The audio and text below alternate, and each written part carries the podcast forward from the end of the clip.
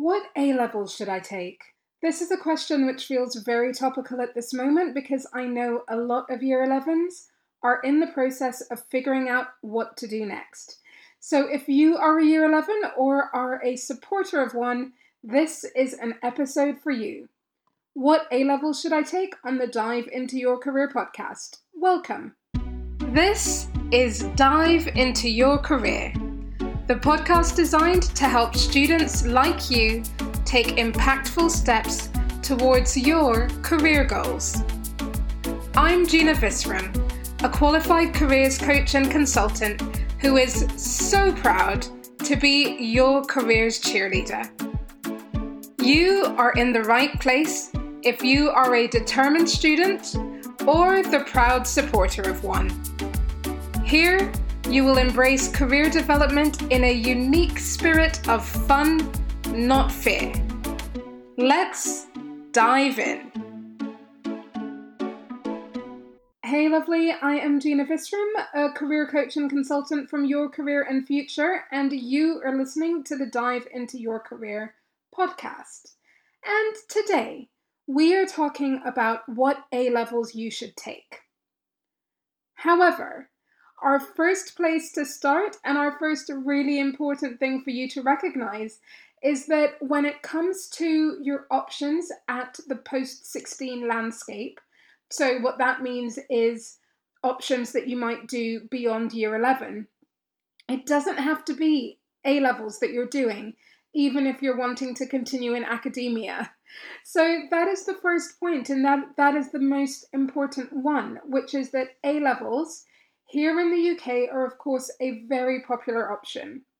But you could also go down the road of doing an apprenticeship, potentially at level three or level four, but really exploring apprenticeships is a big thing within itself.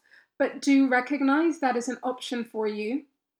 Alternatively, you might be doing BTECs, or you could be doing T levels. This is a new qualification which has been introduced in the UK, very new within the last couple of years, and it tends to be some colleges that offer them. So, again, if you want to do something which is more vocational and involves a work kind of employment component to it, then T levels are an option for you. Do look that up. Of course, there is IB, the International Baccalaureate, or if you were in Scotland, you would be likely doing Highers anyway, as opposed to A levels.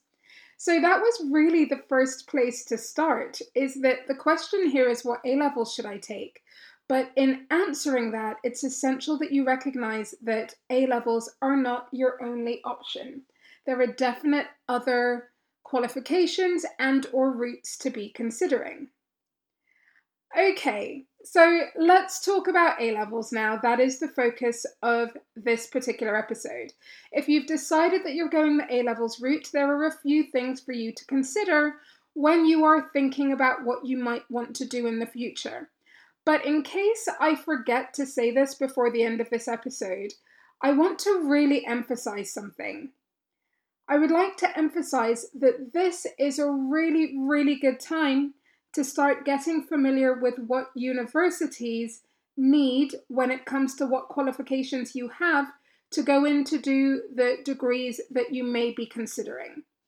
So there's a lot there. Again, at post 18, when you're finished with your A levels, it's not that you have to go on to do a degree, but it is a popular choice. So if you are considering going to university, whether it's here in the UK, and that way you will be applying through UCAS, and I say here in the UK, I'm very aware that there are people that listen to this podcast from all over the world. So, and I'm very, very grateful for that. So, if you are somebody or if you are supporting someone who is considering going to university in the UK, they will be applying through UCAS, and it's really important to be looking at universities' own websites about their the the grades that they need to get into the particular courses that you're looking for. So, looking at this stage is a really really good idea because of course what happens if you wait until you're already on your A level journey? You wait until the end of year 12 or the beginning of year 13 when you're applying. If you look at that time, then there is a chance that maybe you haven't taken the subjects required to get into the courses that you're most interested in. And that would be a real shame. It isn't insurmountable, of course, we can get past all of these things, but it would be a real shame. So, at this stage, when you are in the process of making decisions with your current school or sixth form or a college that you're considering, this is an excellent time to look up what universities may be wanting, whether or not you decide to apply to said university in the end. At least you know what A levels you need to be able to go onto their program, right? So, better to discover that now than later. So, that's one key bit of advice. Make sure you look at different universities, look at courses that you're considering, and you know, before jumping onto the university websites, remember that your school might have access to some of the programs out there that are brilliant with helping you on this journey. So that might include programs like Unifrog, which is great. It's certainly a program that our school uses where where I work, and I know it's very popular at schools in the UK and around the world. So do check out and see whether your school uses Unifrog. There's another one that I've used over the years at my previous school called Higher Ideas.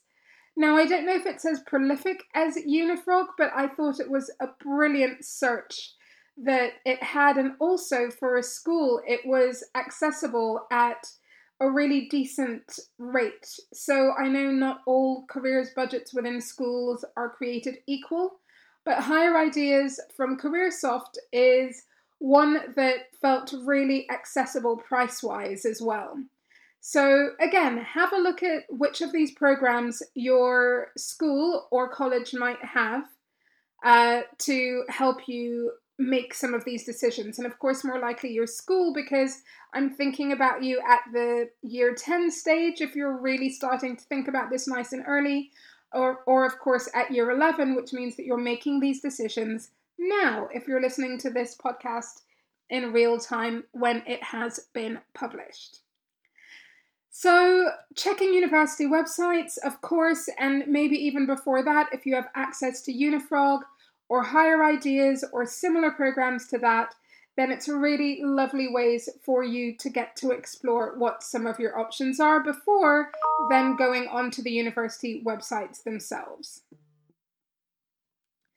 All right, so let's now actually talk about the A levels. What are the A levels that you should be taking? One of the things to bear in mind is how many A levels are you going to do? Now, if you are going to university in England or Scotland or Wales, really three A levels is enough to get into most programs.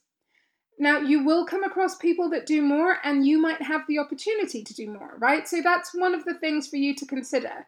Whether you do three A levels, or for example, you might do an AS in addition. There aren't many ASs anymore, and I always lament for the time where there was the option of doing ASs, but those might exist in pockets, so that could be an option for you. Also, as I said, you could do four A levels, which is a really heavy load. Uh, so bear that in mind, but that is certainly an option for you. Another option, which I think is a great one, which some schools may have, is you might be able to do your three A levels, but then also an EPQ.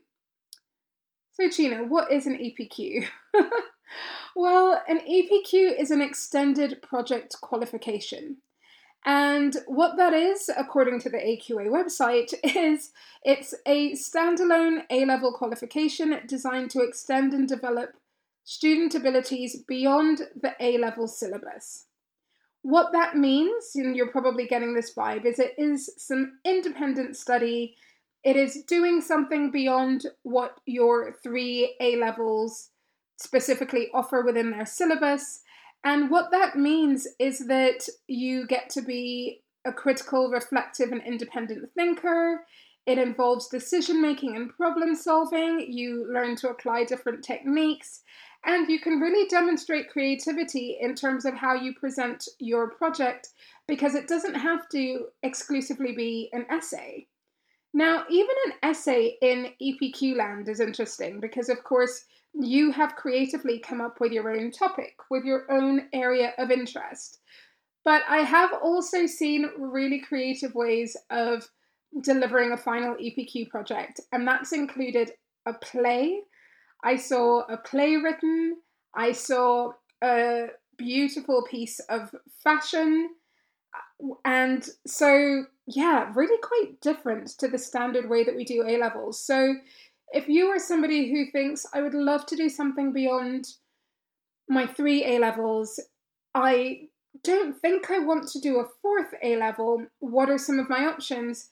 If your school offers the extended project qualification, then that could be a really cool one to do. And what I would also argue is that it's one of the things that can really help to set you up for further study if you are going to go the university route because you're being really independent, you're managing your own time, you are writing an essay in a different sort of way to how you might be doing in your taught A levels.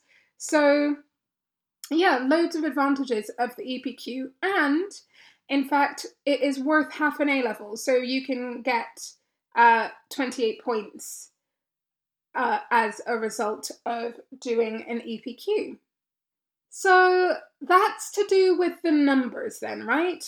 And hopefully that's been really clear that generally speaking, and it might be a little bit different in Ireland, so if you're in Ireland, please do look up what is necessary for you.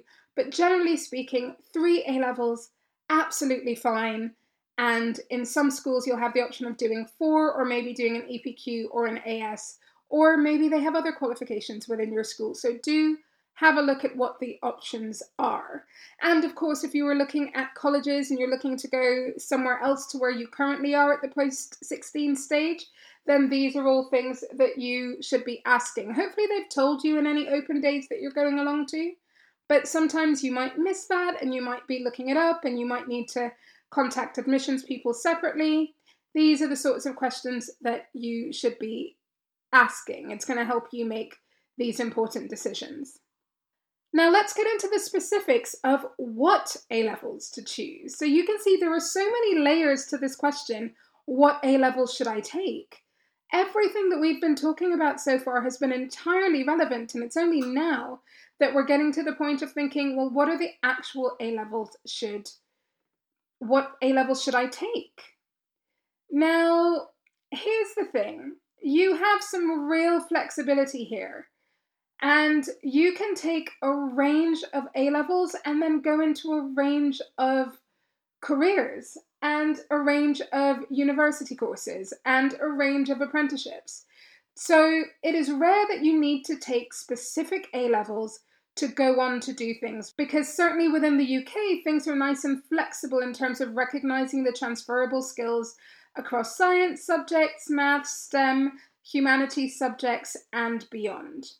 However, there are a few career areas of interest where, if you are interested in going into those careers, it makes sense to do specific subjects at A level because those are going to open up the university degrees and potentially the degree apprenticeships or whatever it might be that you are considering. It's very few careers that need something specific though, so make sure you make a note of these. Medicine. For medicine, if you are doing A levels, you will need to do chemistry and biology. One of the most popular combinations for people going into medicine is chemistry, biology, and maths. I think it's up to 80% of people that might take that combination, but it's not that you must take that combination. So, dependent on what your school advises, you could do chemistry, biology, and another subject. It could be English literature, it could be religious studies. Of course, that relates to ethics, and that could be quite interesting in terms of writing your personal statement and doing something a little bit different.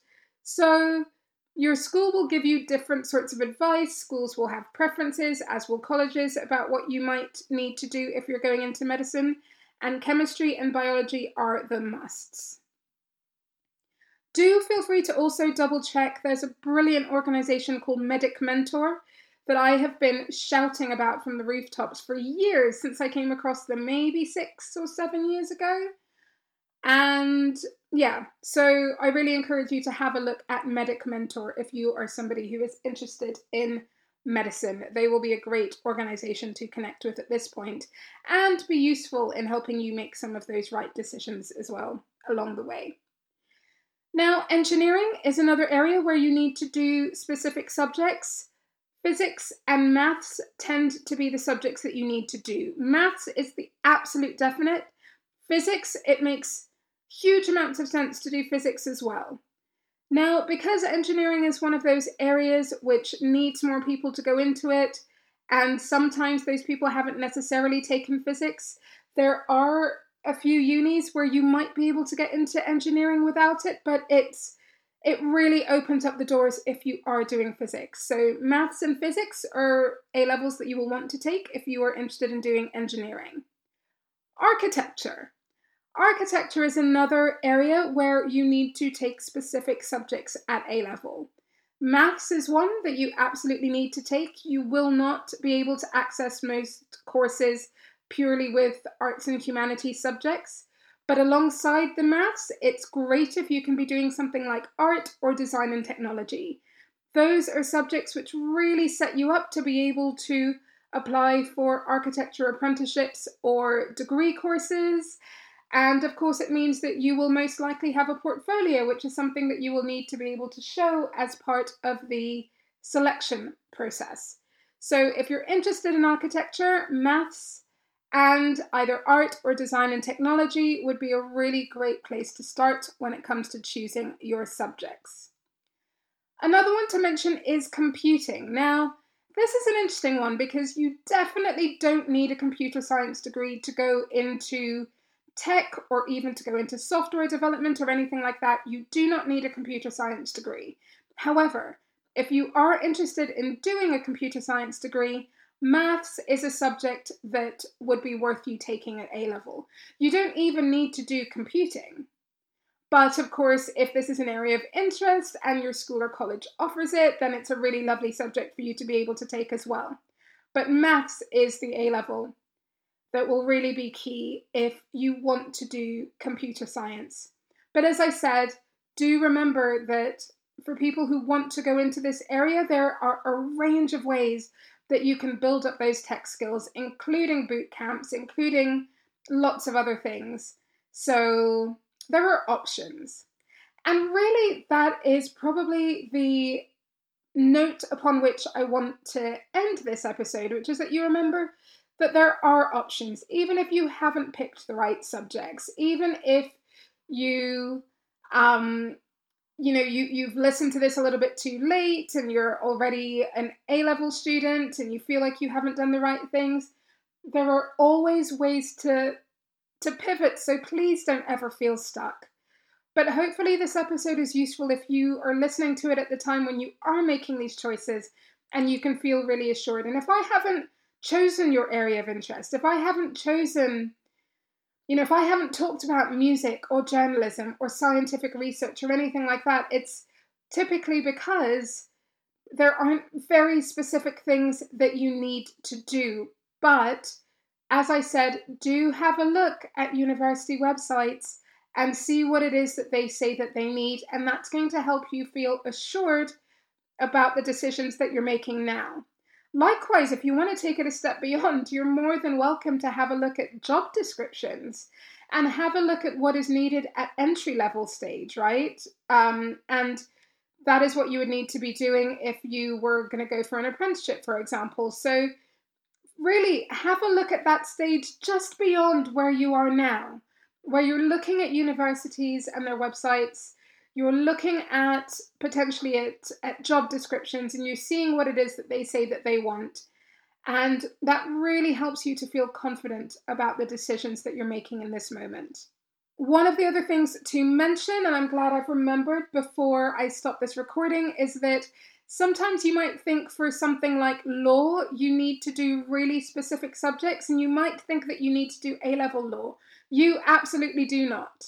So, if you're interested in doing law, firstly, you don't even need to do a law degree to go into law, right? So, isn't that an important thing to remember? Is that you can do any degree that you choose and then do a conversion course and then go down the law route as a career. So, unless you really love the idea of studying the ins and outs of law for three plus years, then you don't have to do a law degree. But if you do want to do a law degree, which again is understandably a very popular and competitive degree to do, then it's really seeing your humanities that you can be studying history or English or anything which involves reading and processing and critical thinking. And as with all of these things, things that you're doing beyond your academics are really important as well.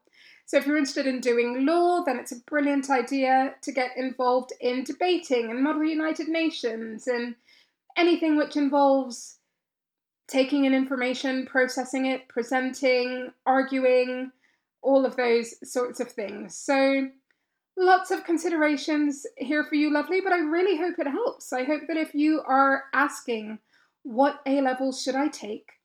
That by us spending 20 minutes together today, I hope you feel really assured about how to make those decisions.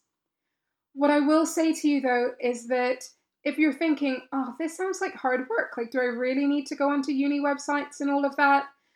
What I want to, to say to you now is you are reaching a stage on your journey where it's so important to be more independent, be more focused, be more motivated, do things beyond the classroom, and that involves your own research because you are going down a road now where you need to be making so many decisions and you're applying for so many things in the next few years. So it is important to be making the effort to be going beyond the minimum that might be expected of you, right? So this is a time to really be like, okay, I'm here, I'm, you know, 14, 15, 16, and this is the beginning of some really important decisions that I need to make.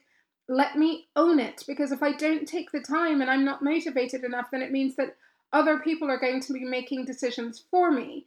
And there's only so long that that can happen. Because in just a couple of years, when you're on the edge of year 13 and you're needing to decide on next steps there, like you get to a point where parents can't be the ones to make the decisions for you. Teachers who are really supportive of you and careers leads and all the people in your life, your support squad, they can't be doing things for you. You need to be doing things for yourself. So if you're not yet at the point, and when I say, let me just clarify, when I say doing things for yourself, I do mean in collaboration with these supporters and these people who love you and really care about what it is that you're doing. So please don't try and do things with the minimum amount of effort. Yes, you can do things smart, it doesn't have to be stressful, but engagement in what it is that you're doing now and what comes next is a really, really good idea. So, as I said, I really hope that this helps. I am Gina Visram. You are listening to the Dive Into Your Career podcast. I will also link to an episode that I did recently about choosing a sixth form, which didn't actually talk about A levels and choosing subjects. So, it goes quite nicely hand in hand with this episode. And if you have any ideas about what you would like to hear about, please do get in touch with me on gina at yourcareerandfuture.com or if you're on LinkedIn, drop me a message. And if you have not yet subscribed to the podcast, what are you waiting for? You do not want to miss further episodes that are coming out and are designed to help support you on this journey from education to employment and entrepreneurship and more, and doing it in a spirit of fun and optimism, not fear and overwhelm. Okay, lovely. That's it for today. Take care of yourself. Look forward to catching up with you soon on another episode of the podcast. Bye. Thank you for listening today. To keep up to date with Dive Into Your Career, leave your details on bit.ly forward slash dive into the list. See you soon.